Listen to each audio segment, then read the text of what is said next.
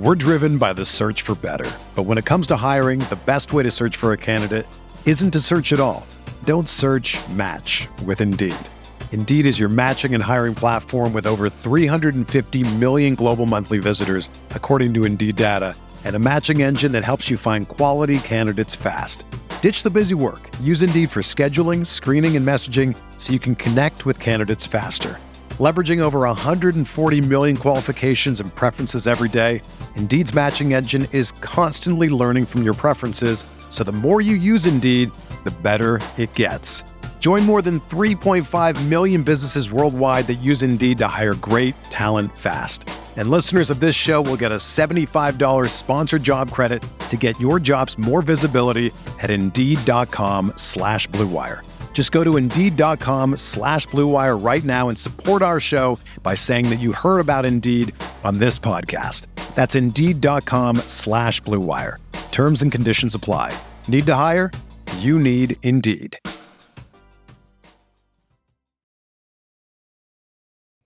Welcome back. It's the Big Blue Banter, New York Giants football podcast. I'm Dan Schneider, joined as always my co-host Nick Falato. And today's a fun day. We're finally into the range of our pre-draft podcast where I think Nick and I both would admit we have the most fun doing mock drafts, doing my guys, things like that. Today is a dueling seven round mock draft where both Nick and I will be participating in a mock draft simulator, but different mock draft simulators. We will draft a different team potentially or the same. We don't know yet for the New York Giants. And that's the fun part about today's dueling seven round mock draft.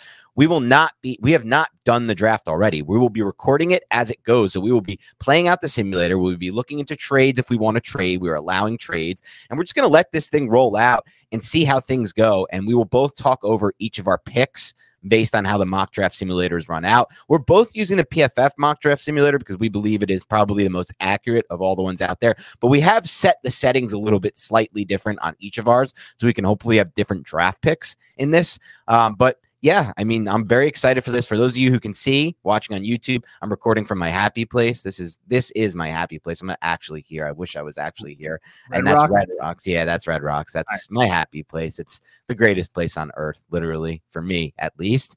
Um, so it's gonna be my background maybe for a few of these. I'm gonna keep switching it up. Maybe that's a fun thing I'll do where I'll just change my virtual background every time. Big on this virtual background thing, Nick. You know, you don't have to worry about as much of the setup behind you. You can just whatever's going on that day, you just t- you know but whatever it is, I can have some fun with it, and we'll start to do some fun things here. I understand that too because I have a dog, a puppy, mm-hmm. and he rips his toys up and he leaves fluff all over my freaking room, all over my studio. And sometimes I go into podcasts, and if you look in the background, you'll see just white fluff just sitting there, and I'm like, damn it, I forgot to clean that up. He's still doing that. Oh yeah, man! I get him toys that toy last like it'll last maybe a day. Did he, he did he chew up that three hundred dollar bed yet? No, or okay. well, he tries to hump it sometimes, but I don't allow him to. Obviously, so no, I wouldn't say that's chewed up. okay, that's good. That's still alive. You don't want to buy something and have it immediately chewed up, even if he's not really a fan of it yet. Hopefully, he'll come around to it. He used to love it, but then he. This is like the, the funny thing, and you could draw a lot of parallels from this. He used to love it, and then I wasn't home. He found a way to hump it, and now he doesn't really fuck with the bed anymore. And I'm like, oh God, typical male right there, is it not? that's awesome stuff from your pup Phoenix. All right, Nick, let's let this thing roll out now. Let's get into this mock draft. So you can you can make the pick first, your first round pick first. And I would say talk through where the draft went with the first 24 picks before your pick. If you're considering trading out of this pick, if you consider trading up at any point, and then what pick you're going to make if you're staying at the pick and not trading the pick. Yeah, so we are using PFF's mock draft simulator. And I just ran it. So this is all like I have not had a chance to look over what, who is available and whatnot, but Joey Porter is gone. Deonte Banks is gone. Brian Branch is gone. Calijah Kancey is gone. Nolan Smith is gone. Zay Flowers is gone. Myles Murphy is gone. Bryan Bresee is gone. So at the top of PFF's board, we're looking at Tennessee tackle Darnell Wright and Anton Harrison from Oklahoma, the two tackles. Obviously, I'm not going to consider tackle. For players that the Giants might be interested in, Will McDonald from Iowa State, the edge is still around. Jordan Addison out of USC, the wide receiver is still around. Emmanuel Forbes is still around. Felix Anudike-Uzomah, BJ Ojulari. These are the types of players who are around. This is not a great scenario. And as the podcast listeners know, I love Emmanuel Forbes. I'm okay with Emmanuel Forbes at 25, but I have four trades offered to me. So I'm going to look at these four trades. And Dan, I'm really interested because the Eagles are the team that are offering me a trade. And they're the only one that are still in the first round that are offering. Everybody else is like 38, one's in the 50s. I'm, I'm not going to entertain that. I want to stay within striking distance to possibly land somebody that I respect and that I like. So I traded the 25th pick, 172nd pick, the 209th and the 240th pick. So a bunch of picks that weren't even the Giants, and then one of the Giants' late round picks for okay. 30 and 62. Okay. So I got back five spots and I got 62 as well. I'm fine with punting on those three late round picks. I don't really give a crap about that. So I'm going to resume the draft and we're going to see who the Eagles selected there. And if I'm a betting man, they're going to go with this guy. And they did. They selected Bijan Robinson. They jumped okay. ahead of Dallas. They jumped ahead of Buffalo. And I don't know how Giant fans feel about that. I don't even know how I feel about that. But in this mock draft, I'm cool with sitting here at 30 and selecting Emmanuel Forbes and picking up that extra second round pick. And that's exactly what I'm going to do. I'm going to go with Emmanuel Forbes, Mississippi State cornerback. Oh, I'm so jealous of you, Nick. I went into this mock draft, this dueling seven round mock draft, with the idea that I was going to most likely trade this 25th overall pick. I think if the board falls the way it did in your mock, I really hope Joe Schoen does trade back because for a lot of reasons. I mean, for the fun of this exercise, now you have the 60 second pick to play with Nick, and you could find a good player. And I think by the end of it, when you do make these trades back, your mocks always look better because like, oh, I got this guy and this guy and this guy. The real reality NFL is a lot of picks after 50 overall just bust and end up not making it. But after the draft is done, like after a mock or the actual draft is done, it looks so good on paper. So you're going to have a much more fun mock to work with. And that was my expectation. But I also think outside of that, it is a good uh, move for the Giants to make and Joe Schoen to make, regardless of, you know, if these picks actually pan out, you're getting more throws at the board. You know, you're getting more targets at that dartboard. And you may not hit on 62, but you may then hit on your actual natural pick at 57, but now you got two chances really to hit on one player there versus one chance. And I think if the board falls your way, Nick, with those two corners that we really like or that I really like, because I don't want to speak for you on Porter, with Porter and Banks off the board, with Branch off the board, with Nolan Smith off the board, with, you know, Zay Flowers off the board, maybe then you should really think to trade back. And I hope the Giants do consider it on draft night. But in my mock draft, Nick, you know, I got lucky here. I had a player fall. And look, some players we like went 15th overall. Joey Porter Jr. Fifth, uh, to the Packers. I like him. Brian Branch at 18 overall went to the Lions. I like him. Calijah Kancey at 21 overall. I like him. Bryan Bresee at 22 overall. Nolan Smith at 23 overall. But on my board, Nick, somehow falling to 25 overall is Deonte Banks, the corner out of Maryland. And this is a snap pick for me in this spot. Deonte Banks, I don't want to totally spoil them all, but he will be on the My Guys show. I freaking love Deonte Banks' profile. I want to get into too much of it now because we're going to talk about it on a My Guys show later, but I just feel like this is the complete profile for a corner outside of one thing, and that's somewhat questionable ability to get his head around down the field on vertical routes on the vertical plane and ball skills not perfectly there on all you know across the board mostly on those vertical routes but that's such a minute point of his game. Like the NFL we just don't see a lot of vertical shots from the vast majority of quarterbacks. 90 to 95% of quarterbacks are either the get the ball out quick in the layup lane type of quarterbacks, or like they need deep shots off play action, and most offenses don't give them that. So I'm not too worried about that. Outside of that, Deonte Banks does everything for me on film. So and has the amazing athletic profiles. This is a snap pick for me, Deonte Banks. This would be one of the most ex- players I'm most excited about the Giants potentially getting. So I'm going to draft Deonte Banks. I'm not going to trade back. I'm going to roll the simulator forward to the second round. Nick, now you're going to be up on the clock before I am at 62 overall in round two because you did pick up that extra pick. So on your board, who's left at 62? Who went off that you were pissed that went off before you? Or I'm sorry, 57 comes before 62. I'm an idiot. I don't know math. So we're both on the clock again. You're going to be on the clock first, though, at 57 overall. Yeah, I would have probably attempted to trade up if this was a real draft because John Michael Schmitz was selected at 52. And then two picks later, Joe Tippmann was selected at 54. But I have this on fast mode because I have no patience, obviously. I just want to see where my pick is. So I did not have an opportunity to jump up. Luke Wypler is still around at 57, and the center run has started. But mm-hmm. Trenton Simpson is still around. The Clemson linebacker, Jalen Hyatt, Tennessee wide receiver, is still around, as is Cedric Tillman. So there are some really interesting players left One reason why I was a little hesitant, even though I did it, to go cornerback in the first round is because DJ Turner and Clark Phillips, they're still yeah. around. And there are still assets that I feel like can be added to the secondary that you can select here in the second round and feel very comfortable about it. And I don't love this player, Trenton Simpson, but I do like the value of Trenton Simpson at 57. So I'm really considering that selection. I can't say I'm considering DJ Turner, even though he plays a different spot than than um than Emmanuel Forbes, Luke Wypler. That's fine, but I don't think I'm going to go with that in the in the second round. And then I'm looking at Daiyan Henley, who's a player that we both really like. He's available at 57, a linebacker, versatile type of player. But I do believe I'm more than likely going to select Trenton Simpson with this selection and plug him in, and that will be because I do have Trenton Simpson a little bit higher from the film I've seen on Daiyan Henley. I believe you've seen more. I haven't watched that USC game. I really want to get to that, so I should probably do that. But in this mock, I, I think I'm comfortable sitting here at 57 and selecting Trenton Simpson. I like that pick. I think there's a lot of talk about Trenton Simpson. The talk earlier was centered around if the Giants would take him at 25. But if you don't take him at 25 and he falls to 57, that makes it more of a gamble that I can get on board with. And I feel like you feel the same way, right, Nick? There is still the idea behind him like, Number one, I think you brought this up early in the process, and we talked about this with with uh, and this podcast will drop after that, so it's fine. With Russell Brown the other day, and it's like the character there is through the roof with Trenton Simpson, and you know the Giants love that, and I love it too because good character means you have a chance to maximize potential. Do you want to be the best possible football player you can be? Is the number one question for every prospect that makes a difference in them hitting or not.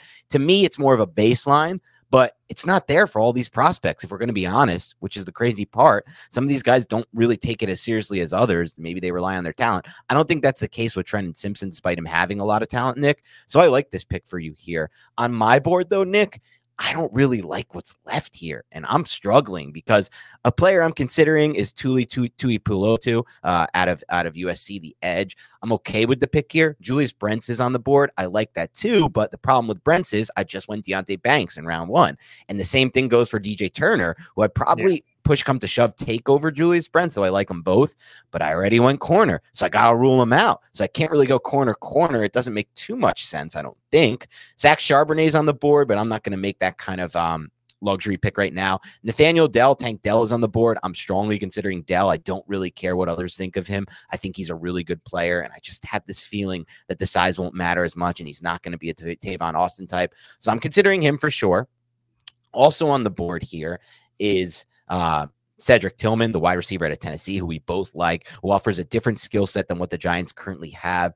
I do have my concerns with Tillman with a Daniel Jones type quarterback, but and this type of uh, Brian Daboll, Mike Kafka system. But I do like what he brings that you know the Giants don't have. Also on the board here is Daiyan Henley, who you know I love, but I'm not so sure I'm going to make this pick just yet. So actually, I'm looking to trade here. Uh, I'm going to make my first trade of this draft. I'm going to go from 57. Let's see if I can make this trade. So this is going to be, I'm talking with the Bengals. The Bengals are not a team that usually trades. Duke Tobin just sits at his picks and just makes his picks. But today they want to trade. So let's see what I can get back by giving them 57. I want 60 and 92. I'm going to give them 57 and 160 and 172.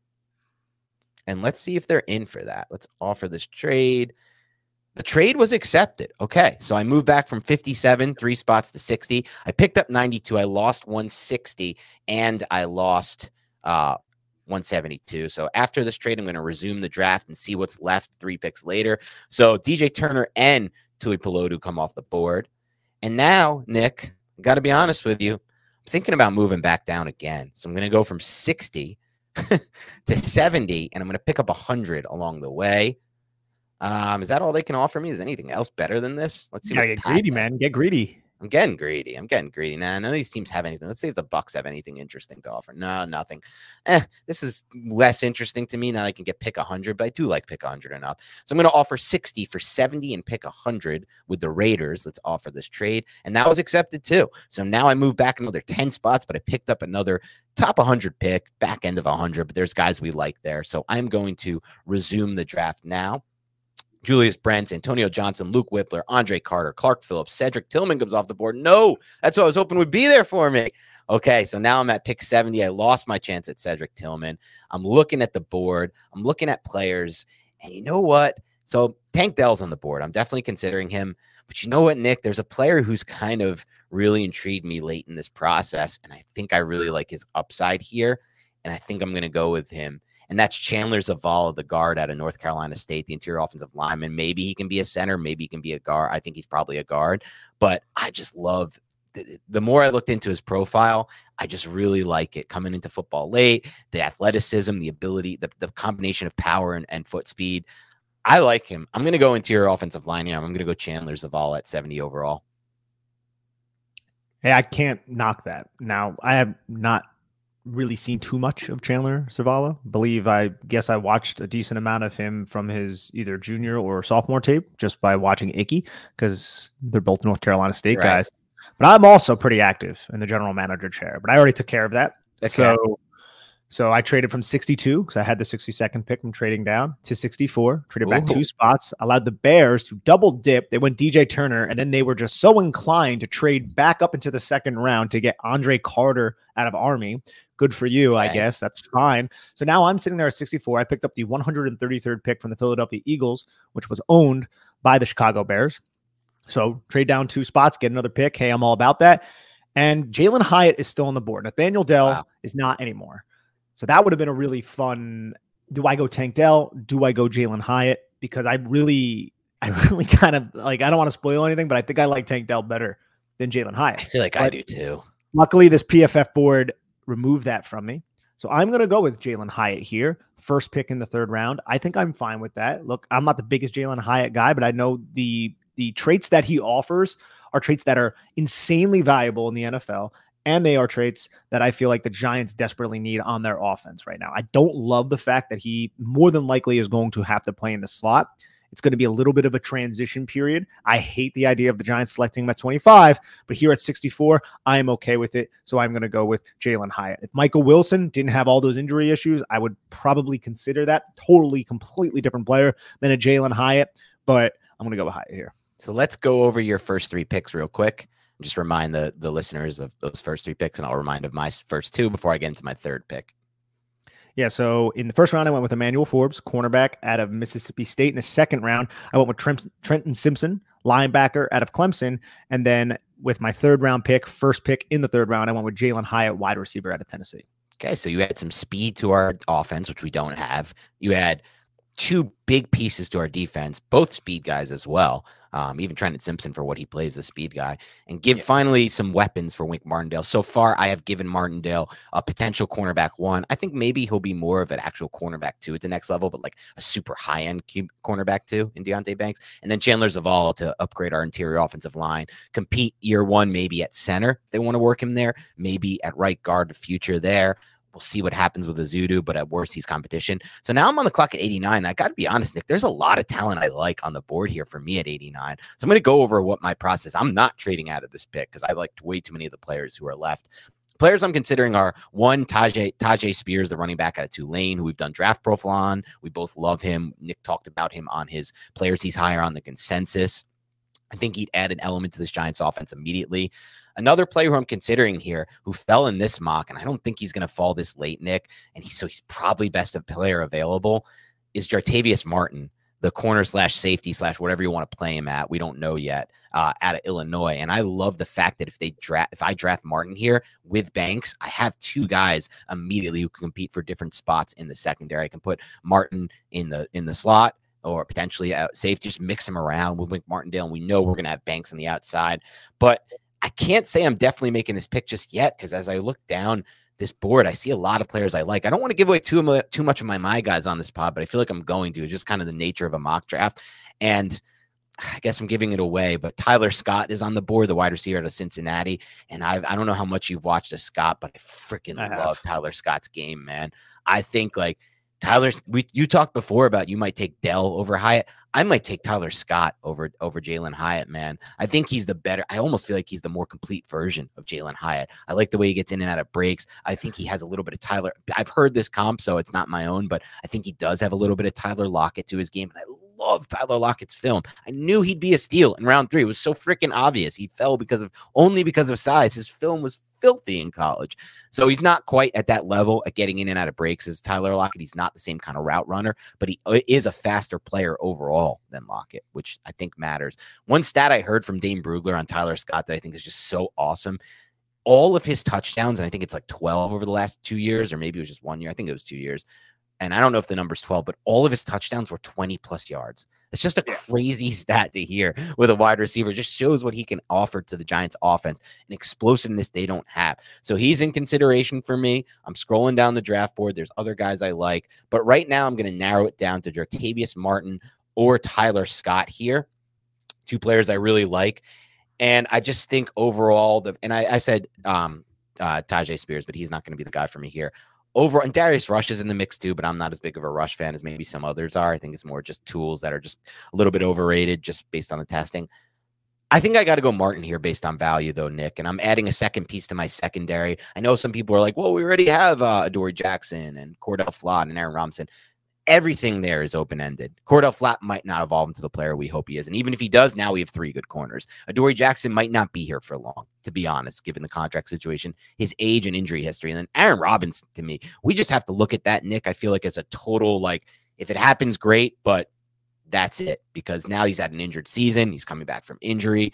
Doesn't have, in my opinion, any like long extended great film for the Giants. Has spurts of good film, but not anything extended that you can bank on. So I'm going Jartavius Martin here at 89 overall. Jartavius Martin, hey, that's one of my favorite players in this draft class in terms of just where he is valued. I'll say this about Tyler Scott though, just mm-hmm. because I like to add just thoughts on players into this. Yeah, I love that. I I really like Tyler Scott, but it's obvious that this dude did not play wide receiver that much at all until he got to college. Like he was a running back back in college. Went to Cincinnati or back in high school. Option. I think it was an option quarterback too at first. Yeah, yeah. So I found him very frustrating in terms of adjusting to footballs that were mm. away from his frame, like much worse than a Jalen Hyatt. Yeah. In terms of if, if the ball is not precise, if it's not right where it needs to be, this guy can't adjust to it. And that was something That's that was great point. Kind of upsetting. But in terms of where he's being valued, I love the idea of adding a player like that to the Giants because that acceleration, that burst. I think you brought this up on a previous podcast. He does, and obviously Dan and me, we're not saying that he's Odell Beckham Jr., but he has that. Hey, if I win inside on a slant, I could be gone. I could be had, we saw that against ECU, man. He caught a slant against ECU and he just made three angles disappear. Yeah. He has that type of burst and acceleration. So I, I love adding him around this area of the draft. But in terms of being a complete wide receiver, there's still a lot of work, in my opinion, for him. There, good point. There. I also wonder, though, I'll ask you this now we're on the conversation because I'm back on the clock at 92. Remember, I picked up some extra picks from trading back. Um, I'm at 95, so because I traded down from 89, just to update oh, yeah. on the mock draft, traded down from 89 to 95, picked up selection 122 as well. So I traded down again. So you can make this next pick if you want, since I'm after you in the order. I will. And the picks after Jartavius Martin were A.T. Perry and Tyjae Spears. So obviously, if you just listen to the last breakdown, you know where I'm going here. Uh, and it's going to be wide receiver uh, Tyler Scott, who we just discussed. But my, my one more thing on Scott that I want to bring up before I make this pick is do you think at all, in your opinion, the fact that he has played so little wide receiver and he's came from a you know option quarterback and was a running back and for the rest of his high school career, then converted. Do you think that actually almost makes you more intrigued by his profile because there's more meat on the bone, right? Like the idea of like he's not maxed out at all as far as playing actual receiver, and if he gets good coaching, he could potentially be an even different player than what we saw on his college film. Yeah, absolutely. I mean, there's not a lot of experience, not a lot of snaps there, and this was also a third year junior who came yep. out. He's not like a senior. He didn't have that much experience. I think he played a, a decent amount at 30 catches for 520 yards, five touchdowns, two drops in 2021. And then in 2022, when Desmond Ridder wasn't there and the quarterback situation was much worse, 54 catches for 899 yards, nine touchdowns. And that could have been so much more too. Like going through Tyler Scott's film, Dan, you saw him, you saw him be open and the football just not be delivered. Yep. And you're like, oh man, if the quarterback was Desmond Ridder, like it was in the previous season, Tyler Scott would have had a lot more than uh, 899 yards and a lot more than just nine touchdowns. This is a true deep threat, average 16 and a half yards per catch. And like you said, the stat that Brugler had, where I think every single one of his touchdowns were what over 20 yards 20 or whatever. Like, he's yeah, explosive plays. hey, that area of the draft, I'm I'm fully for him to be added to the New York Giants. And uh, explosives, explosives, explosives. You know that? yeah, or you or you could just do. pew, pew, Oh yeah, pew. pew, pew, explosive, explosive, explosive. All right, dude, get out of my face, you weirdo. That's Did you see like I- Rondale Moore too? Rondale Moore was like, what the? fuck yeah, it's like, what the hell is this guy talking about? like, yeah, man, oh, cool. Oh, we got a man. good explosive play. That's uh not Nick Sirianni, the other dude, uh Gannon, who went over to Arizona. It's a little clip that you might have seen online of him just talking to his players when he first got there. But yeah, I think you brought up some great points there. And the other thing with Tyler Scott to me is he has that and and you you brought this up but i just want to reiterate he i because i felt like i was the same with zay flowers. There were so many examples on film with flowers where he was just open on the vertical plane and the mm-hmm. ball just didn't come there. Either he got sacked the bc quarterback or he just didn't see it. Now that was an issue for the giants last year and a lot of times we're going to be honest there were times where receivers were open on the vertical plane and the quarterback didn't get the ball there. But the hope is over time jones learns the system even better becomes more comfortable in it and again, remember Brian Daboll and Mike Kafka and Shea Tierney, they're building him in their mind from scratch. Like that's what happened last year. They restarted Jones's whole thought process post snap from scratch. And there's a chance that he can evolve that thought process to a different point than we've seen over his first, first four years. That's the hope with a player like Daniel Jones. So I hope at some point he gets the point where he's seeing it, it's clicking fast. And when a guy like Tyler Scott, who I'm about to draft at 92 overall, is open, the ball's coming there. So Tyler Scott is my pick at 92 overall. Just to recap the picks right now before you make your last pick, I'll recap mine, then you recap yours. I had first round Deonte Banks fell to 25, so I snapped him up there. Then Chandler Zavala after two trade backs in round two, the offensive interior offensive lineman out of NC State. In round three, Jartavius Martin, the safety slash corner defensive back of Illinois, was still there. Nick and I both like him a lot. I think he's the second best safety prospect in this class. So I took him, and then I added speed to my offense with a receiver who I really like in Tyler Scott. So now I have two defensive backs, an interior offensive lineman, and a receiver with my first four picks. Nick, go over your first four picks, and then then uh, get to your next pick. Yeah, Dan. So I never made my fourth pick. It was just Emmanuel Forbes, Trenton Simpson, and Jalen Hyatt. And then I traded back a couple times, got a couple fourth round picks. And now I'm sitting here at 95. Darius Rush, Tyler Steen, Zach Pickens with the last three picks off the board. I probably wouldn't have selected any of them. I would have thought about Steen, but I'm not a big Pickens guy. And, and Rush, you know, not the crap on South Carolina football, but I, I felt like he was much more traits than anything else. I, I did his film before the Senior Bowl, and then I saw him getting like, oh man, this guy could move up in the first round with you know good testing. He had a great Right. Senior Bowl, and I was just like, I. I don't necessarily see that, but you know, to each his own. So now I'm sitting here at 95. I want to address the defensive line. I want to address the interior offensive line. I address wide receiver. I address linebacker. I address cornerback. I still think you could add secondary pieces. I don't love the board right now. You have Isaiah McGuire, who is like a big 4 3 even front end, who is big physical, can power rush you. I know he, um, I've, I've heard on podcasts people mention that he did a very good job against Broderick Jones against Georgia. Mhm. I have not seen that film yet, but I trust the people who said as much. But I'm not going to go in that direction. Chandler Zavala is still around. I haven't done extensive research on Chandler Zavala. I know he's a freak athlete, and I know that he has positional versatility in the sense that he could possibly play center. That's at least what people are saying. I'm not completely sure. Don't love this this uh this setup. Also have Tank Bigsby, and I'm looking at running backs, but then I look down the list, bro. Plenty of running backs that I really like Hmm. still available. So I can probably wait on that. Dorian Williams is available. Corey Trice is available. I think that's a little early for those players. Riley Moss. And this is kind of can you can even have this conversation, dude. Like the wide receiver and the cornerbacks, it- it's a little bit deep. Like there are wide receivers and cornerbacks that are available right now whom I like and Yeah. who I think can offer the Giants something that they don't necessarily have. But I'm going to go with interior defensive lineman here out of LSU, Jaquelin Roy. Now, this is a player who he- he's not always the most consistent. I don't know if there's any character issues. I haven't heard of anything like that, but I know that I, I feel like his motor when I was watching this film ran a little bit hot and cold. But when he flashed, like the flashes were very, very bright, and he had power and he had nimble feet for a bigger individual. He's like 305 pounds, so he's not massive, about six foot three, 305 pounds with just under 33 inch arms. When he flashed, he freaking flashed. And I think him in a bit role behind Dexter Lawrence, behind Leonard Williams, can add depth to that defensive line. Doesn't have to start right away. But would be a significant upgrade over the DJ Davidsons of the world. And I feel like if you get him with Andre Patterson, you can maybe hone in on those really bright flashes and allow him to kind of use his hands and his power to work to the half man to to create a little bit of interior pressure, but also just be a sound run defender because he's more than just you know I'm a run two down run stuffer. He can also add a little element to your pass rush. So I'm going to go with Jaquelin Roy out of LSU. I like that pick. And I think when I'm on the clock here, I've obviously gotten to the point here where I don't have any of my big linebackers that I'm interested left. I've been looking to get into linebacker here. Henley's gone, who I love, and obviously the, the three who are ranked ahead of him are way gone here. I haven't addressed interior defensive line yet, Nick, or edge in my draft. Um, remember, I just have Deonte Banks, Jartavius Martin, two defensive backs, interior offensive lineman Zavala, and Tyler Scott. So I'm definitely considering I need to find some some you know either edge or interior defensive lineman here that I like. If we're going on need, I don't like to draft on need, but I'd like to match need with value. That's what you should always be looking to do in a draft. There are so many running backs here who are top of my board right now, and I'm just like, do I take one, Nick? Because, like you said, if I don't, there's going to be other guys I love who are just always available in this draft. And I know at most the Giants will take one running back in this class if we're lucky.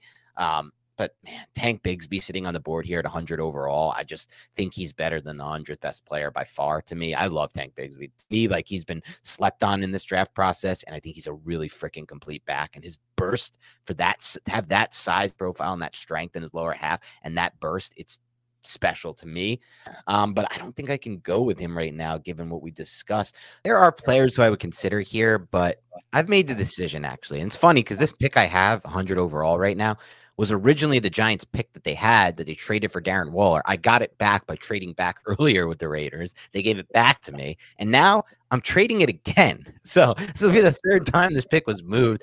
I'm moving from 100 back to 107. And I'm also including 128, 209, 240, 243, and 254 to acquire 107, 117, 135, and 210. So I'm really concentrating my draft here. I'm turning this into an eight player draft, but it's all in a range of players that I like instead of kind of that later round range. So I'm going to offer this trade. It looks likely to be accepted, and it was accepted. So I move back to 107. There is one player I'm hoping will fall. and Let's see if he does. And he did. And that was Dorian Williams, the linebacker out of Tulane. So at 107 overall, I take Dorian Williams. I love the arm length. I love the speed and potential to match and coverage. And it's finally the time where we get ourselves one of these around pick 100 athletic linebackers that we've been talking about drafting nick for the last three drafts we've done this or however long we've been doing draft uh, you know draft prep for big blue banter. We've wanted these dudes. We wanted logan wilson. We wanted uh Keem gave uh, davis gaither. But there's plenty on this list. We finally got one an athletic linebacker who could potentially help the giants in pass coverage something they haven't had really since michael boley. It's time to upgrade that idea, that type of player. Hopefully, Dorian Williams can become this type of player. We're going to make the pick here at 107 overall. And I think you're back on the clock with your next pick. I am back on the clock, and I'm going to go with at pick 122. And I also had pick 128 and pick 133. So I kind of stacked up a lot of picks. And I would be completely fine if the Giants do that. I get a lot of these fourth round picks. I feel like there is a lot of value here. Yep. There's one player. He won the Outland Trophy. He won the Rimington Award very accomplished. Was at North, I believe he was at Virginia, um, and he started I, somewhere else. Might have been the Air Force Academy. Went to Virginia, and then he ended up going to Michigan and playing his senior year at Michigan, and that is Olusegun Oluwatimi, the center. Now, he's a very accomplished player. I didn't feel like he had the same type of range as some of the other centers in this class that we are talking about. I think he is a highly intelligent player, although one of my biggest gripes about him, and I think this was also just an issue with Michigan's offensive line, not necessarily an indictment on Oluwatimi, was a lot of the pressures that he did surrender last year were through twists. But watching him, knowing that he is somebody who helps set the protection, knowing that he sets that offense up, I appreciated his intelligence through that standpoint. But it did seem like twists were just an issue for the interior offensive line in general, which is something that I think you have to know.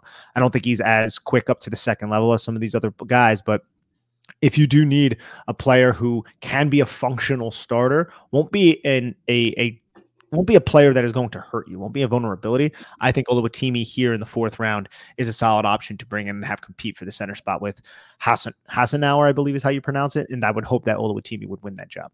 Yeah, I like that pick a lot. And I think we've had some draft analysts on recently who liked him. I think it's interesting. I watched him a little bit and I watched Scruggs a little bit just to get an idea of these types of back end guys and Stromberg. I feel like he was kind of the one I liked the least of those three. Um, Scruggs, I was surprised. I maybe I saw some some good stuff from him, and he was wasn't as good uh, elsewhere. But I like kind of like Drew Scruggs here. Um, though I don't know if his game. Tra- it's another guy is like anytime I'm talking back end centers, Nick. If you're not talking the first round talent type centers, to me, I think there's just a decent chance these guys end up being nothing at the NFL level. Like potentially not even starters, potentially not even guys you can put in in a pinch. Like they're just the center is a tough position in my opinion to translate. Um, and I don't really think the stats t- tell too much. Like it's very easy for a center to not give up a lot of pressures and sacks because that's just the nature of the position. So we see a lot of that. And some of the guys the Giants have even claimed over the years as UDFAs were like, oh my God, have you seen his PDF, PFF stats? This guy could be a smash hit for the Giants. And they're like, out of who was the kid they took a couple years ago that, that we got a little excited about from a small school that had like great PFF grades? Um, forgetting the name now. They draft what? they who are you talking? Who's the there? Giants claimed him a couple years ago, maybe two summers ago or the summer before that. Evan Brown, I think was his name. Uh, oh, remember him? Evan Brown. Yeah. yeah. yeah. Great PFF grades. Oh my God, let's hype him up and just absolutely nothing when you translate to actual NFL interior defensive lineman because everyone has arm length the NFL level. Everyone has size.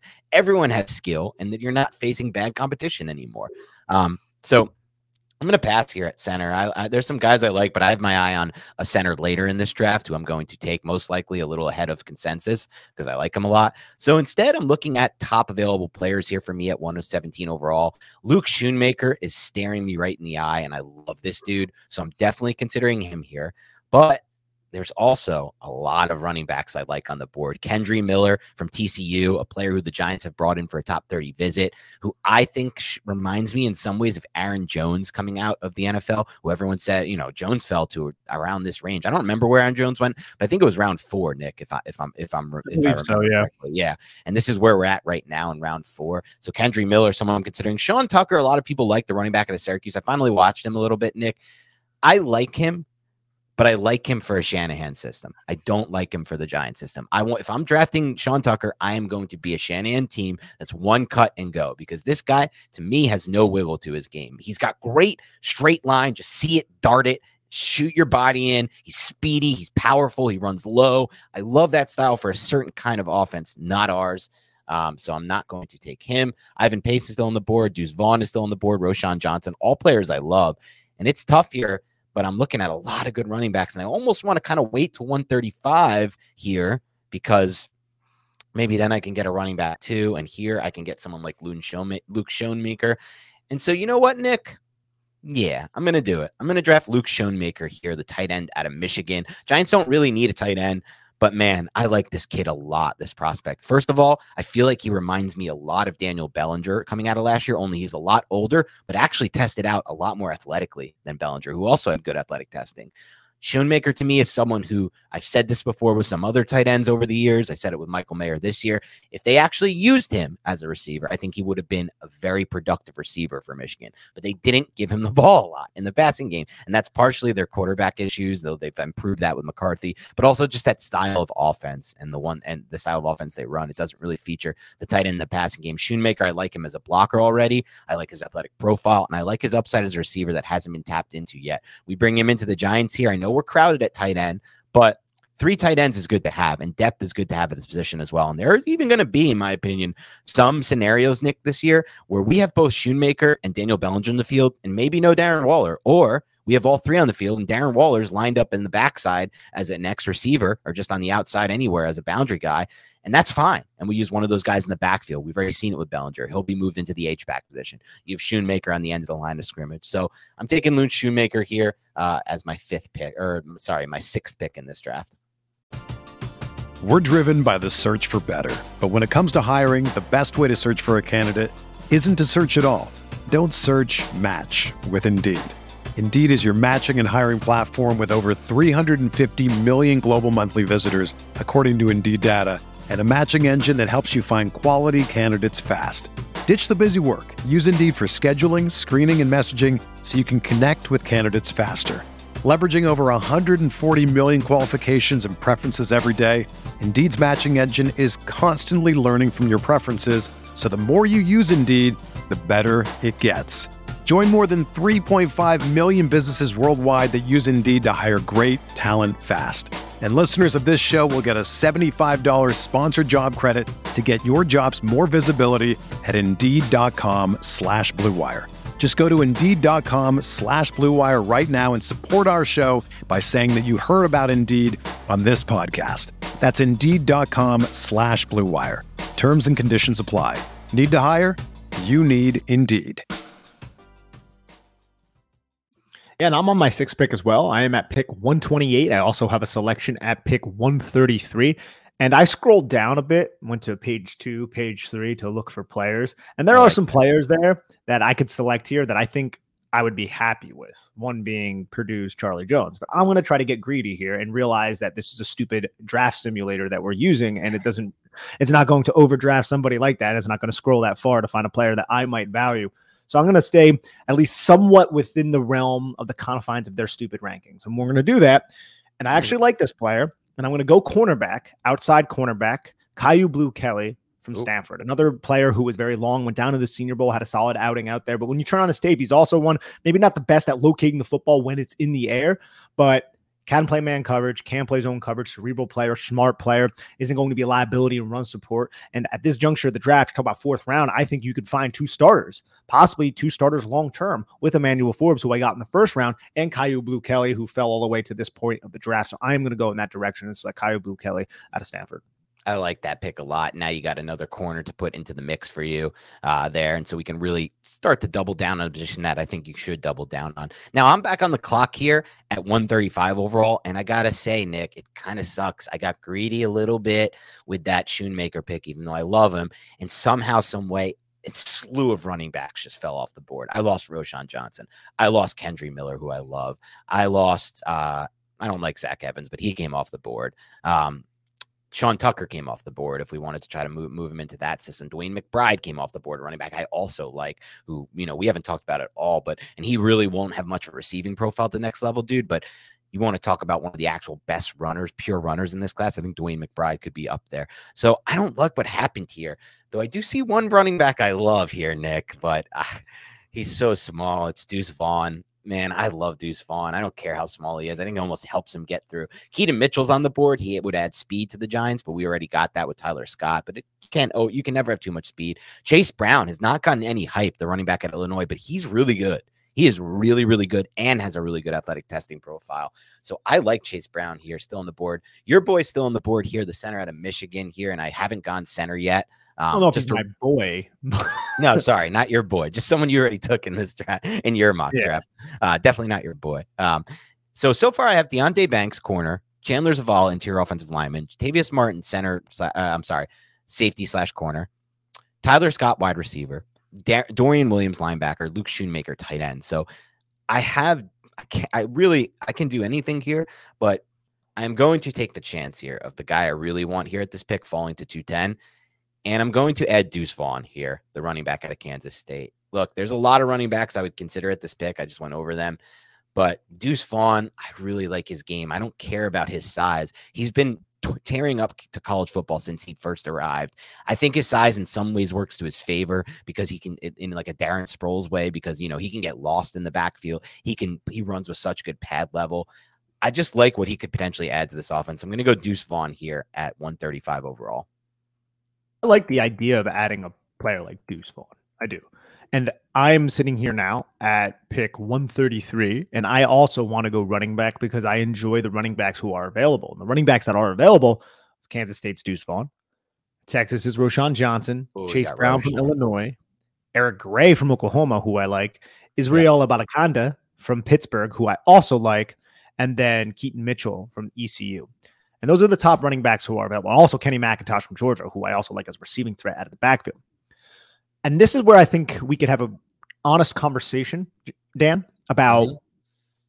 about the Giants running back situation. Okay. I'm thinking about going with Texas running back Roschon Johnson right now.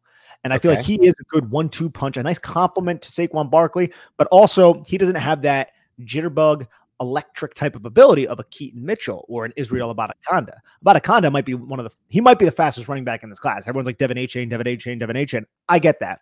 But there are plays where Abanikanda is just like insanely quick. It's just, you know, a feather can bring the guy down. With the Giants, I do believe somebody who complements Saquon Barkley perfectly would be a player like an Abanikanda, would be a player like a Keaton Mitchell. But how long is Saquon Barkley going to be here? You know, the owner is coming out and he's saying, you know, we like Saquon Barkley, we want Saquon Barkley here. I don't know if that's going to be the case. And I feel like Roschon Johnson might be that that player who, if Saquon Barkley is not a giant next year, it's like, okay, Roschon Johnson, it's your time. And he could slide in as a starter and be that starter for at least year one until maybe he proves himself not to be capable to be a full full time quote unquote type of back. He could be the one A in a committee though. So I I could go with the fast guy, or I could go with the more sturdy, just good overall running back who was a backup in college because he his teammate was Bijan Robinson. And I think I'm going to go with Roschon Johnson, who I, I just appreciate his skill set a little bit more than these guys who are just kind of really, really fast. So I'm going to go with Roschon Johnson at Texas. I like that pick. I think you're taking the best overall running back. If he was on the board, I would have taken him over Deuce Vaughn for sure. I think one of the interesting things about the Saquon Barkley conversation that hasn't really been discussed that much, not just by us, by anyone, is even if they do what we think or I think they're going to do ultimately, which is re-sign him to a multi-year deal, one, that deal is still probably only going to be three years, right? Or at least two, probably only two years of guaranteed money, first of all, because he only gave two years guaranteed to Daniel Jones. I would highly doubt Joe Schoen's giving more guaranteed money to a running back. That's one. And then two is even if they did do more money guarantee, longer contract, or even if it's three years, it's a running back, right? Like no matter what you're hoping will happen, there's a decent chance that he gets injured falls off in production due to injuries, and you eventually get to the point where you are looking for a new running back. So I don't mind taking a Roschon Johnson here with the idea that he will eventually be your 1A uh, and your early down pounder as soon as potentially two years from now, even if they do resign Barkley, let's say three years from now, if they resign Barkley or two, you never know with injuries here. Dude's already torn his ACL and MCL, I believe, at the same time. Has also dealt with other other injuries throughout his career. He's a running back. Remember, like just came off a massive workload. The Giants pounded him into the ground last year, and not only pounded him into the ground in the run game, they also, yeah, don't give me that look when you're the one who always does the porn star length, uh, porn star length thing. Um, and then, and then, uh, not only that, okay, and then not only that, they they they gave him all those like flare routes where they just threw it to him in the flat, Barkley, and he's taking a hit on all those plays as well, sometimes low hits. So, and they're going to do that again this year a bunch. So, yeah, I like the pick a lot, and I'm okay with it. Um, are you? I think you might be up next because I've made so many trades that my final pick is actually 210. Are you in between anywhere at 210? I am. I actually have pick 160 is where I pick next. So I am thinking about trading this pick back five picks with the New Orleans Saints, picking up 227 and then just giving them 160. And then I have another seventh round pick. I'm going to do that for more kicks at the can. So I'm just going to trade back five spots. Sweet. I'm going to resume the draft and then we're okay. going to jump right back into this. All right. So in doing that, Charlie Jones was selected. So that's why you don't trade back, ladies and gentlemen. But you know what? Everyone on this podcast yeah. knows that like we love Charlie Jones. Yeah. So I'm also okay with going with another player and then giving a little synopsis on another player that we also like, who we might not have talked about as frequently. So I have two cornerbacks selected, a linebacker, a wide receiver, a defensive lineman, a running back, and a center. So I've kind of run the gamut of selecting positions that the Giants need. I haven't gotten a safety yet, which is on my mind, but the safeties kind of suck in this draft class. And there's some developmental offensive linemen who I do appreciate here. There are some tight ends like Payne Durham, who's also still around, who could be your tight end three. And I feel like a damn solid one, too. You know, yeah. somebody who we talked about a little bit with with our buddy Russ. But if I'm going to go in this draft right now, I'm looking at Bryce Ford Wheaton, the West Virginia wide receiver, but I already got Jalen Hyatt. I don't want to say they're the same exact type of player because they're not, but more speed predicated type of wide receivers. I could go with Jalen Redmond, the big defensive lineman out of Oklahoma, or I could select Mr.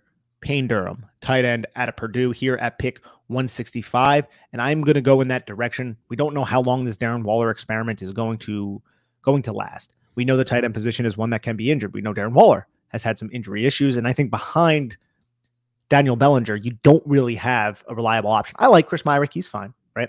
I'm not a big Tommy Sweeney guy. Giants brought him in. Lawrence Cager is essentially a glorified wide receiver. So you bring this player in, and I feel like your 13 personnel package actually has some blocking to it. Might not be the most sexy athletic in terms of Payne Durham being that third tight end, but he's reliable. You get the football in his hands. He can make people miss just off of knowing positions and angles and things like that, not through athletic ability because he's not the best athlete. But I'm going to go with Payne Durham here. I like that pick a lot. I think we talked about a little bit about uh, Durham with Russell Brown, just somebody who flashed to us when watching Charlie Jones, and that happens sometimes. Like with this next pick, my final pick. Are you on the board before two ten? Because that's my final pick. Um, no, I have 227, 243, okay. and 254. Okay.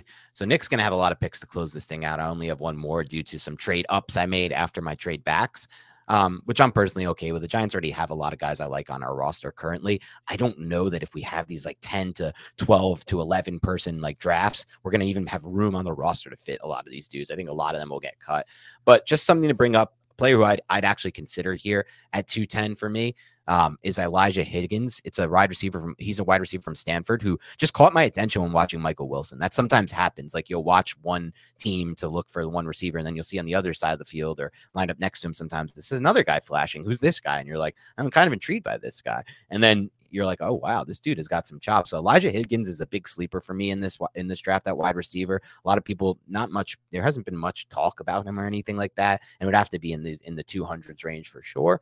But just a player I'm considering. He's not going to be the player I'm taking here though at 210 because the player I wanted did fall to me. I got very lucky here because I think some teams might take him a little earlier, uh, and that's Utah offensive lineman Braeden Daniels, who I just tweeted about yesterday. A player who I kind of discovered later in the process. He played tackle for Utah, but I think for me, he's going to play center for the Giants. We're going to immediately convert him to center, where I think will be his best position by far at the NFL. The movement skills for him are super rare, and they were backed up by the athletic testing. You could just see it with this dude. He explodes, gets out into space, and that's what I want for my interior offensive lineman. I want movement skills. I feel like I got two interior offensive linemen now in this draft between Chandler Zavala and Braeden Daniels, who can move and fit our system and who have better pop on the move than you would expect for these players. And both of them, I think, have a profile they can grow into. They can become much better players at the NFL level than they were at the collegiate level. Obviously, you're relying a lot on Bobby Johnson here or whoever is eventually. I mean, hopefully he'll keep the job, but whoever is the Giants offensive line coach, you're relying a lot on them. And for now, it's Bobby Johnson.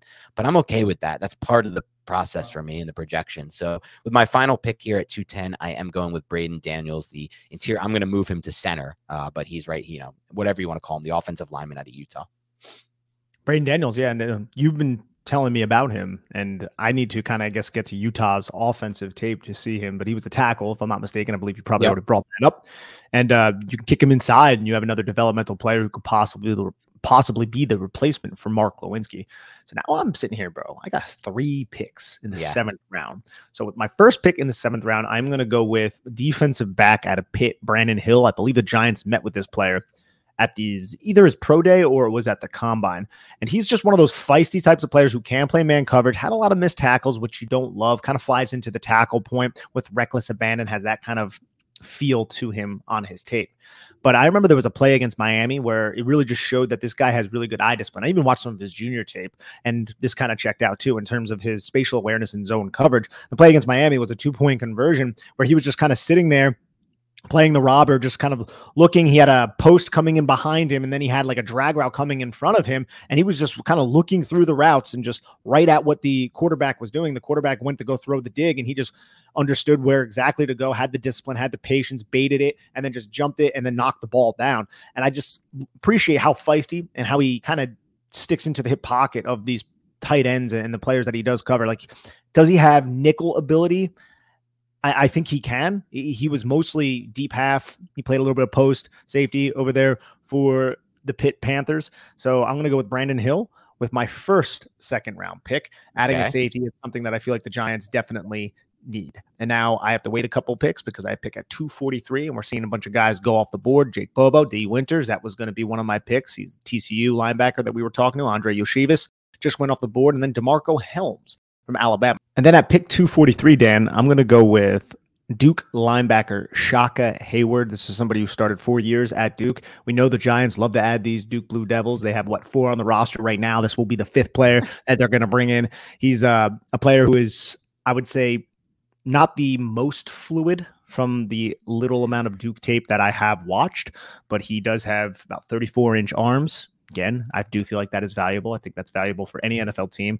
And as we've seen from the New York Giants, they put a priority on that just by bringing in somebody like Bobby Okereke, ran a 4.53 with a 31 inch vert, which you do not love. His three cone was also not great. That kind of speaks to, I guess, the stiffness that I saw on tape because I didn't even know that. But he does have, he did bench 22 reps of 225. And I think he could just be one of those special teams assets that you can kind of put in there in a pinch. And again, this is a seventh round draft pick right here. So I'm going to go with Shaka Heyward, just a very experienced player. And I know experience is something that the New York Giants might value. They didn't really value it too much though last in last year's draft. But as Bill Parcells says, you know, experience is one of the best things that you can have in a prospect coming in, even though that was more so in reference to quarterback, which is where I am going to go with my final pick if this player is still around, and that is Tyson Bagent, Division two quarterback. So I'm going to select Mr. Tyson Bagent out of Shepherd University, and wow. I think this is a player who was at the Senior Bowl. From what I saw, comported himself well for a Division two type of player. Developmental guy has a lot of athletic traits, which I think is important for Daniel Jones's backup. More than likely won't dress in year one, but still a player that I think the Giants could develop just because he seemed to have a good arm and have the athletic traits that I'm looking for in somebody to back up Daniel Jones. And I kind of wanted to go with a quarterback, and there weren't really many left. Max Duggan was on the screen. Yes. I'm not the biggest Max Duggan guy, and I I just like uh I like the fact that Tyler Bagent's father embarrassed himself on national television by talking about how strong he was and how he was a um what do you call himself like muscle man or something like that. I don't know the story. It was oh, it was on the it was at the combine. It was a really awkward type of interview. But uh I did um I didn't watch Tyson Bagent's Shepherd film. I'm not gonna sit here and lie, but just how he handled himself the Senior Bowl was something that I respected. I like it. And just to talk about something you mentioned earlier, Giants have four Duke players on their roster going to this draft. You gave them a fifth. I'm not even sure there's five Duke players on on total around the NFL outside of the Giants roster, like five more. And I don't know that for a fact. Obviously, there might be some, but it's pretty odd how many Duke players the Giants have. All right, let's wrap this thing up by going through the process and you can look to the next page and, and PFF will grade the mock draft for you. So while you're going through it, give, I'm going to go, I'll do it first. I'll tell you an idea of what I'm doing here. Remind the listeners of each pick, give the grade they gave gave you for each pick, and then also the overall grade that PFF gave you. So I'm going to start with my mock draft. And then after that, I want you to discuss your regrets of this draft or things you liked, both of those things, Nick. So I'll do it first. We're going to start with my first pick at 25 overall. I wanted to trade back going into this draft, but Deonte Banks out of Maryland fell the corner, and so I snapped him up. I rushed that pick to the podium, Saquon Barkley style, like Dave Gettleman did back in 2018. The only reason I waited for the five minute mark is because the NFL forced me to, just like Dave said, in one of the most arrogant things I've heard ever. He was just so sure that was the best pick to be made there. Not even, don't even consider calling trade, trade. What are you crazy? I got the greatest player in this draft in Saquon Barkley. positional value. I saw Jonathan Stewart last year on film in Carolina, and he didn't lose a step. And then they signed Jonathan Stewart, who then what didn't play much for the Giants. All right, I'm done with that. I need to get that in. It's been a while. Permanent residence. Dave. It's been a while since I did a little Dave bashing, so time time to return. Deonte Banks, they gave me an A for that pick. Then in round two, I traded my 57th overall pick, 160 and 172 for 60 and 92. They gave this trade a C plus, Nick. F them. I moved back three spots and I picked up a top 100 pick, and all I lost was 160 and 172 to move back three spots and get an extra top 100. That's an A for me. I don't care what they say. Then they gave me a D on my Chandler Zavala pick at guard at 70. And I get it. It might seem a little high for him there, but I've, from what I've seen, the little I've seen, those movement skills and that profile, just kind of learning that position. And I just love that ball clay you can mold him into potentially. And I just think he could be a really good interior player for the Giants. They gave me a D for that. Then they finally gave me a decent grade trade. I traded back from 60 and I picked up 70 and 100 with the Raiders, the pick we got back for Darren Waller. Um, they gave me a B for that. At 70, I got Jartavius Martin. They gave me a C plus for this. If Jartavius Martin falls to 89, Nick, I feel like that's an A. And I don't think he will. We'll see if I'm wrong about that. But I think some team is going to view him as their safety too as well. Um, and they're going to take him higher than 89. But they give me a C plus. They gave me a D for Tyler Scott at 92 overall. Don't agree with them, but hey, it's my mock draft. Why would I ever agree with bad grades? It makes no sense. Um, and then 107, I got Dorian Williams. So now I have Deonte Banks corner, Chandler Zavala interior offensive lineman, Jartavius Martin, corner slash safety, Tyler Scott, receiver, Dorian Williams, the linebacker. At, uh, they gave me a B for that at 107. Then I traded one, um, And that was after trading 100, 128, 209, 240, 243, and 254 for 107, 117, and 135. Really concentrating my picks in the top 135. Then I took Luke Schoonmaker, the tight end out of Michigan, at 117 overall player. I'm definitely very high on. He gave me a they gave me a C for that. Deuce Vaughn at 135 overall, Nick. They gave me a B minus for that. And then finally, Braeden Daniels, who I'm going to convert to center out of Utah, and they gave me a C plus for that. So my final grade here was a B from Pro Football Focus after all my trades. And just to go over my draft again, I got two defensive backs, Deonte Banks and Jartavius Martin. I got two interior offensive linemen in Chandler Zavala and Braeden Daniels. I got one wide receiver in Tyler Scott with a lot of speed. I got a speedy linebacker with potential coverage skills in Dorian Williams, a tight end in Luke Schoonmaker, who reminds me a little bit of Bellinger, and then Deuce Vaughn to add some juice to my running back room. Damn, the Eagles in my draft, just looking at the first round, got Yeah. Quentin Johnston at 10 and then Bijan Mhm. Robinson at 25.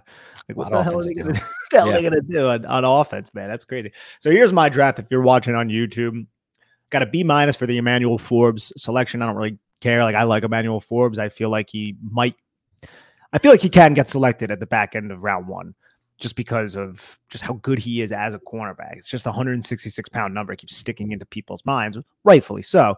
Traded back to uh to get pick 30. They pa- traded back from 25. They gave that a B minus. Trenton Simpson was a B according to them. Jalen Hyatt, the pick that I didn't even love, but I think in the third round you just have to take that top of the third round. They gave that an A. Then I traded back again, got a B minus for that. They did not like the Jaquelin Roy pick. Look, that could be a little bit early for Jaquelin Roy for a player who's not the most consistent, but I did believe the Giant, or I do believe the Giants need defensive line value, and I just didn't like how the defensive line room was kind of shaping up at that time. And then I traded again, and then I went with Oluwatimi at 122. Look, that's okay value. I I don't I don't love it at that point of the draft, and it's so funny because he's such an accomplished player in terms of his awards. But when you, to me at least, I look at JMS and I look at Joe Tippmann, specifically JMS, and I'm just like, I would much prefer those players. But Tippmann, I do feel like fits what the New York Giants want to do in terms of pulling and things of that nature. They did not like the Kyu Blu Kelly pick at 128. I am 100% fine with that. Two cornerbacks right there, two big, long cornerbacks who I feel like can be starters in this league more than likely in Kelly and Forbes. Roschon Johnson, love that pick. They gave it a B. Payne Durham, they gave it a D. I don't really care. 165, whatever. That's fine. Payne Durham at that point of the draft, but Giants don't really have a pressing need for tight end. That's probably why they gave it a D as well. Traded back again, got Brandon Hill, Shaka Heyward, and Tyson Bagent, the Shepherd quarterback, Division two represent. Even though I was a Division three coach, I'm still representing, you know, the smaller level, anything below the FCS, because FCS they're still studs. You know, they're not the FBS, but they're still studs up there. But I like the Brandon Hill selection. I think he is somebody who could actually make this team be a special teams asset and also work into some of these smaller quarter type of sub packages that Wink Martindale loves to run. Shaka Heyward, special teams edition, and then Bagent would be a practice squad guy that the Giants would try to develop just as a, a backup because Tyrod Taylor is not going to be here beyond this season. Okay, Nick. So let's do, and I'll go over mine first, and you can go over yours. Anything, things you're proud of, and things you regret. I'll start with things I'm proud of here. I feel like I gave the Giants a really good chance to upgrade their secondary here with Deonte Banks and Jartavius Martin as two of my first three picks. I also feel like I gave the Giants a really good chance to add athleticism and movement skills. Their interior offensive line was Zavala and Braeden Daniels. I found a way to find speed at wide receiver, which Giants just pure speed outside of Darius Slayton they do not have right now on the roster in my mind with Tyler Scott. Luke Schoonmaker at just more of a luxury pick for me. Dorian Williams, I gave the Giants a chance to add finally some athleticism and coverage skills to their linebacker corps. And then Deuce Vaughn, again, more of a luxury pick, but I like adding that kind of talent. Those are the things I'm proud of. My regrets here, Nick, I didn't at all find a way to address the trenches on the defense side of the ball. I didn't got get a single interior defensive lineman or a single edge in this class. The edge is a little more concerning to me with, than the interior defensive line. I think ultimately, once they re-sign Dexter Lawrence and Barkley, they're going to free up enough cap space to sign A'Shawn Robinson, the interior defensive lineman they've already brought in for a visit. I think basically no one signed him yet, and I think he's waiting for the Giants to free up cap space. That's just a guess of mine. But I think after that, I'll feel way more comfortable about not addressing IDL in this class. As far as edge goes, I'm just going to rock with what we've got. Uh, hope Azeez stays healthy, and you know, hope maybe player like Darrian Beavers can play a little more on the edge, something like that. But it's definitely more of a risk. You're never going to come out of these drafts fully comfortable at all of the positions, especially if you're a team like the Giants still have a lot of work to go on the roster. So those are the things I'm proud of. Those are my regrets. How about you? Honestly, it's the almost the same as what you just went over. Like I'm proud that I was able to add Emmanuel Forbes and Kyu Blu Kelly to the secondary. I like the fact that I got a versatile chess piece, a sub package linebacker who I feel like you you can start in base, but he's he might you know need some ironing out in Trenton Simpson. I also think you can align him on the edge. Clemson did, and he was solid in that manner. But my biggest regret by far is I didn't get a true edge rusher in this draft. Mm-hmm. I think the Giants need to find an edge rusher. That was the first thing I was thinking about, but I just never looked at the edge group and felt like, yes, this is great value. I always liked another position group or position player from a different position just a little bit more. So that that would be my biggest regret. I like the fact that I got Jalen Hyatt in the third round. I think that's perfect for him at pick 64. I'm, I'm completely fine with that, even though I'm not the biggest Jalen Hyatt guy. But I do think his skill set meshes well with what the New York Giants are doing. And I found somebody to possibly replace Saquon Barkley if he does leave the New York Giants after the season in Roschon Johnson, who I think does have some, it's not a certainty, but he does have three down capabilities at the next level, depending on how he, you know, acclimates himself to the NFL speed and everything like that. So I think this is a solid draft. I've had better, but I'm I'm I'm okay with it. I like it. I like your draft a lot. So I feel like both of us kind of accomplished what we were hoping to here. Got some good value at spots too. All right, Nick, let's wrap this thing up. Uh, actually, you know what could be fun uh, if you're the listeners. Let us know whose draft you like more in the YouTube comments. there you go. Um, so before we wrap up today, let's we've got a, we're on backload as far as uh, mock drafts that people have sent in that we haven't graded and talked about. So I want to get a couple in here, and then yeah, because we're running out of days to do it. Start with Frankinator 8. Thank you for sending in. He used the TDN simulator. He got Joey Porter, 25 overall first. Then he got Joe Tippmann at Wisconsin, out of Wisconsin with our second round pick. DeMarvion Overshown, who I don't really know much about, the inside linebacker out of Texas yeah. at 90 overall or at 89. Texas inside linebacker, freak athlete, great burst to the uh to the tackle point, doesn't really know what the hell he's doing as a linebacker okay. quite yet, but a really fantastic athlete out there. He got Charlie Jones, a wide receiver out of Purdue, at 129. Love, we, we know we're going to love that pick. Nick Herbig out of Wisconsin, two Wisconsin players in a mock is always going to be a Dan Schneider favorite here at 162. Tyjae Spears fell to 174. He took him. Isaiah McGuire, who we discussed on the last pod, uh, edge out, uh, out of Missouri, went 211. Ji'Ayir Brown fell all the way to uh, 242. I kind of like Ji'Ayir Brown a little bit. Malik Cunningham, uh, quarterback out of Louisville at 245, and then Mark Evans, interior lineman out of Arkansas Pine Bluff at 256. Give me a grade and analysis on this one, Nick.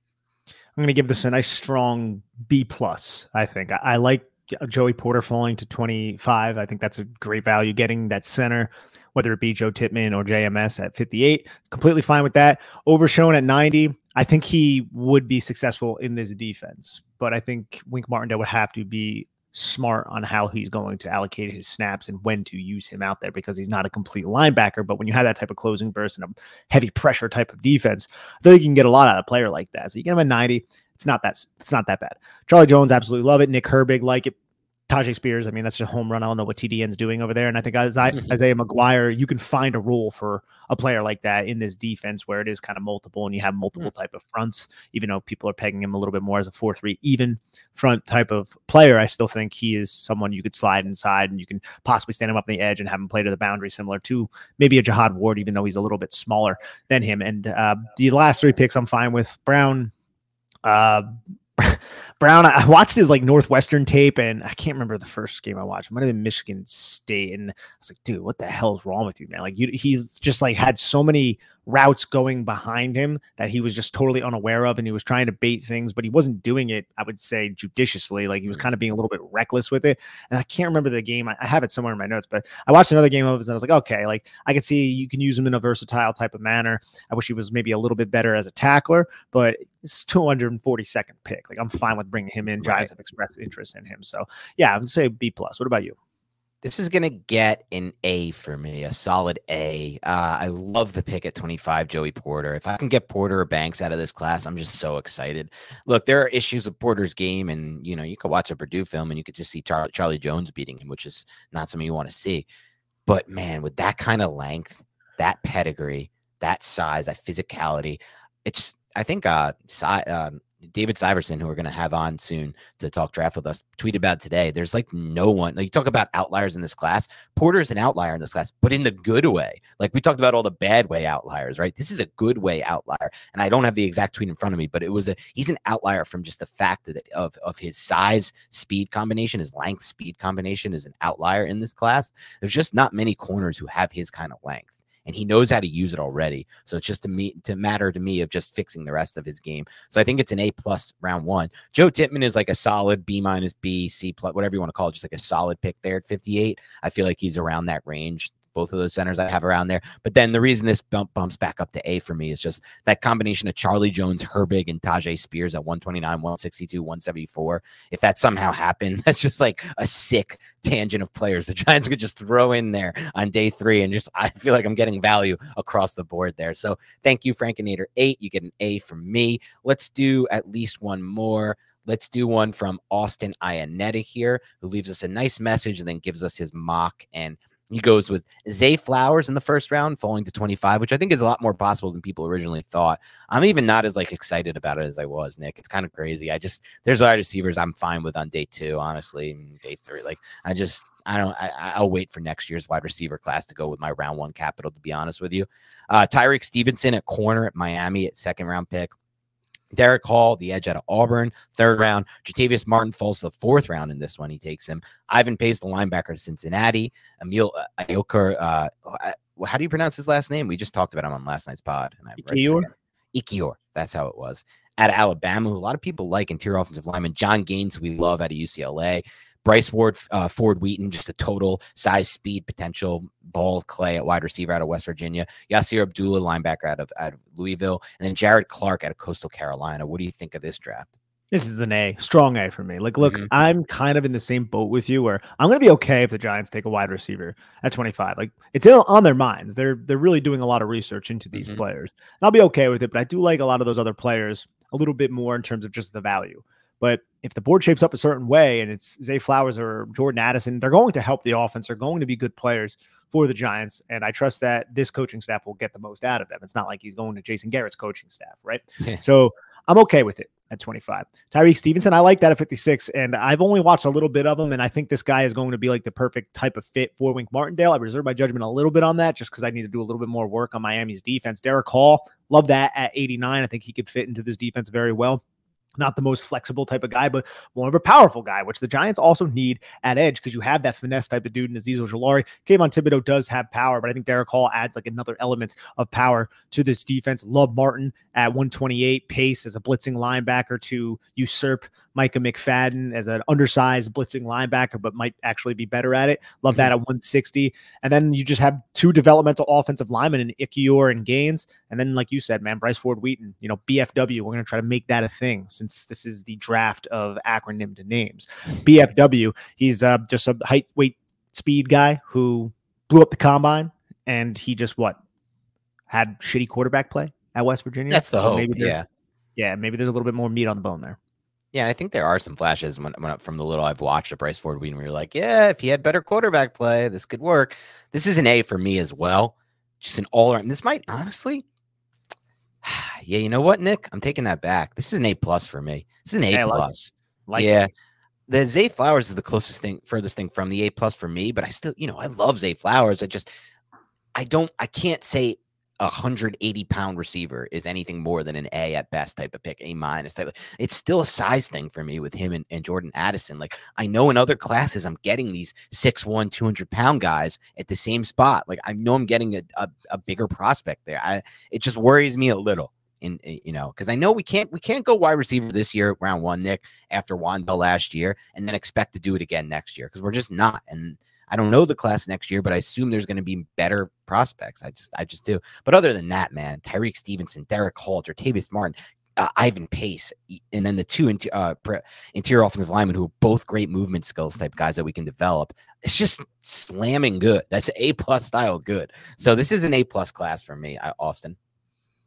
I love it, dude. Let's do one more just because okay. we do have a backlog, and we will go with let's see if there's one here. Oh, this one. Okay. Yeah, be silky. All right. I love the podcast. I've been listening from the beginning. Be nice. silky. thank you. And this guy, since he's been listening from the beginning, he's like, I am going to put two mock drafts in here and force you guys to do both. And I'm okay with that. So we will start with the first mock draft that he has. So in the first round, he says 27. Maybe it was a trade back. I'm not really sure. It's not specified. Okay, it does say with trades. Never mind. I'm a freaking idiot. 27, Deonte Banks, cornerback Maryland. Love it. Joe Tippmann at 59. Love it. Sydney Brown at 89 all right, like that's okay. I, I like Sydney Brown. I, I like Jartavius Martin a lot better, but that's that's fine. Tyjae Spears at 91, Charlie Jones at 128, Isaiah McGuire at 134, Jakorian Bennett, the cornerback out of Maryland. So you got both Maryland quarterbacks here at hmm. 160. That's an athletic group right there. 209, you go with Charlie Thomas, the linebacker out of Georgia Tech. I don't know that much about him. 217, Byron Young, the defensive lineman out of Alabama. 240, Michael Jefferson, wide receiver. I believe that's out of Louisiana Lafayette, but I could be mistaken there. TJ Bass, offensive guard out of Oregon, and then Chamari Connor, the cornerback out of Virginia Tech, cornerback safety. He's a little bit more of a safety, just kind of like the tweener type of player. For that first mock, Dan, I'm going to give it, let's say, a, a I would say a B. Now, the I don't know some of these players and I haven't watched them, so it's it's a little incomplete for me. But I love getting Banks. So I'm going to give a B plus just off that. Joe Tippmann's fine. Sydney Brown, like I, I get it. I get it. And he, you know what? He did step up in big situations at the at the catch point in 2022. So for that, I, I, do like, but I just um I don't know if he's going to be able to do that consistently in the NFL. That's maybe a conversation for another day. Tyjae Spears, running back, absolutely love that at 91. Love Charlie Jones. Isaiah McGuire, I think is fine at that point of the draft. You get another high upside cornerback who is really athletic and Jakorian Bennett at 160. So I'm going to give it a B plus. Okay. So you moved up from the B to B plus. That's also the grade I give this first mock to the B plus. You know, Banks for me is an A plus pick with their first round pick, though he did trade back and still got him.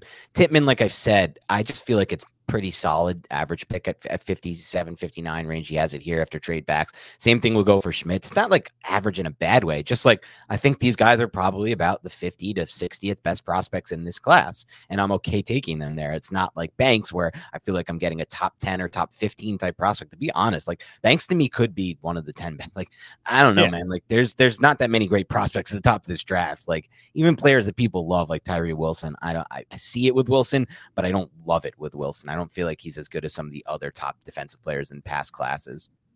I got to say this though. B Silky's next mock draft is pretty unique, and I want to get okay. your opinion on it. Okay, we can skip so, forward to that because we've talked a lot about the other players in his class. I, I think you broke them down and then B plus for me as well. Let's get to the next mock. Yeah, so it was trade down, mm-hmm. get pick 41, Emmanuel Ooh. Forbes. then at 45, he gets John Michael Schmitz. So that's a solid one-two punch to start off day two right there. I yes. like that. And then he gets at 57 Cedric Tillmans. Now you got your big bodied wide receiver, and you're like, all right, we're cooking. You know, we're adding some to the offense, adding some to the defense. But then at 89, he goes with Joe Tippmann after going with JMS, and he says, move to guard. It's like, that's a bit of a projection. I understand it. A lot of people think Joe Tippmann has that type of flexibility. He's bigger, he can move. But right. uh, imagine going John Michael Schmitz and Joe Tippmann. That's like unique. It. 128. I, like I, don't know if I like it or not, but it's it's different, you know, and, and yeah. I appreciate the creativity. Byron Young, the edge from Tennessee, older player, but holy crap, he shot out of a freaking cannon going up with his first three steps up the pass rushing arc. Question his ability to anchor down against the run, but he could be a situational pass rusher for you. Ronnie Hickman out of uh, Ohio State, safety. Roschon Johnson, running back, Texas. The other Byron Young, which is the second time this has happened in a mock draft, and he says, yes, to be Youngs. He's the defensive lineman out of Alabama. Charlie Thomas, a linebacker at Georgia Tech. Yasir Abdullah, edge out of Louisville. And Josh Whyle, the tight end out of Cincinnati. So what grade do you give that one after the funky, funky trade backs, taking two interior of offensive linemen at 45 and 89? Yeah, so I like a lot of the players that he has here. That that is a pretty unique situation. Uh, you know, I haven't seen this yet. John Michael Schmitz and Joe Tippmann in the same draft. I'm gonna give it, I guess, a B minus. But uh, I, I don't hate the idea, but I don't see that happening either. So I'm gonna go with a B minus. I like some of these other players you went with. I'll go C plus on this one. Um, I just think it's creative, but ultimately the Giants don't end up getting like it's hard for me to give it a great grade when in some of these other mocks we're getting Deonte Banks, Joey Porter, um, even Zay Flowers, and our best player in this draft is Emmanuel Forbes, who I do really like, and you've really made me a fan of him, Nick. But I just it's so hard for me to think like an outlier type player to his extent from a size standpoint is a slam dunk pick, like maybe a Deonte Banks type you would get or something like that. And then John Michael Schmitz and Joe Tippmann. I think Joe Tippmann can play guard. Like he's six foot six with a lot of power to his profile in addition to the movement skills. So taking those two guys, and then you have like an interior offensive line of future of John Michael Schmitz, Joe Tippmann, and Josh Ezeudu. On paper, it's as great as it gets. But the but the key thing that we have to keep in mind is on paper because sometimes these guys just don't work out as expected on the interior offensive line. This is why I'm not a huge fan of investing early picks in interior offensive line. So on paper, it's amazing there. Cedric Tillman, a player who I really like at 57 overall from a value standpoint, but I just worry about Cedric Tillman with Daniel Jones. I'm going to be honest. Until I see it with Jones, I just need I need to see it first with Daniel Jones that he's going to be able to take advantage of these types of receivers because right now now the receiver that I think Daniel Jones works best with is the Sterling Shepard, the Richie James, the Wan'Dale Robinson types. Those types that can just get open early in their routes and uh, not in you know you're not throwing them up balls outside of their frame and they're making adjustments to it. Uh, rest of the draft class pretty solid. Roschon Johnson, obviously the pick I like most. So C plus for me in this one. Nice, nice. Hey, thank you so much, B Silky. Yeah, thank you for sending in your mocks and thank you for being a listener from the beginning. We really appreciate it. To everyone else, if you want to get your mock drafts read and graded and analyzed on air, send them in now. The more you send in, we're going to try our best to get we're going to get to all of them. If that means we do 5 in one show, that means we do 5 in one show. Otherwise, have a great rest of your week and we'll talk to you soon.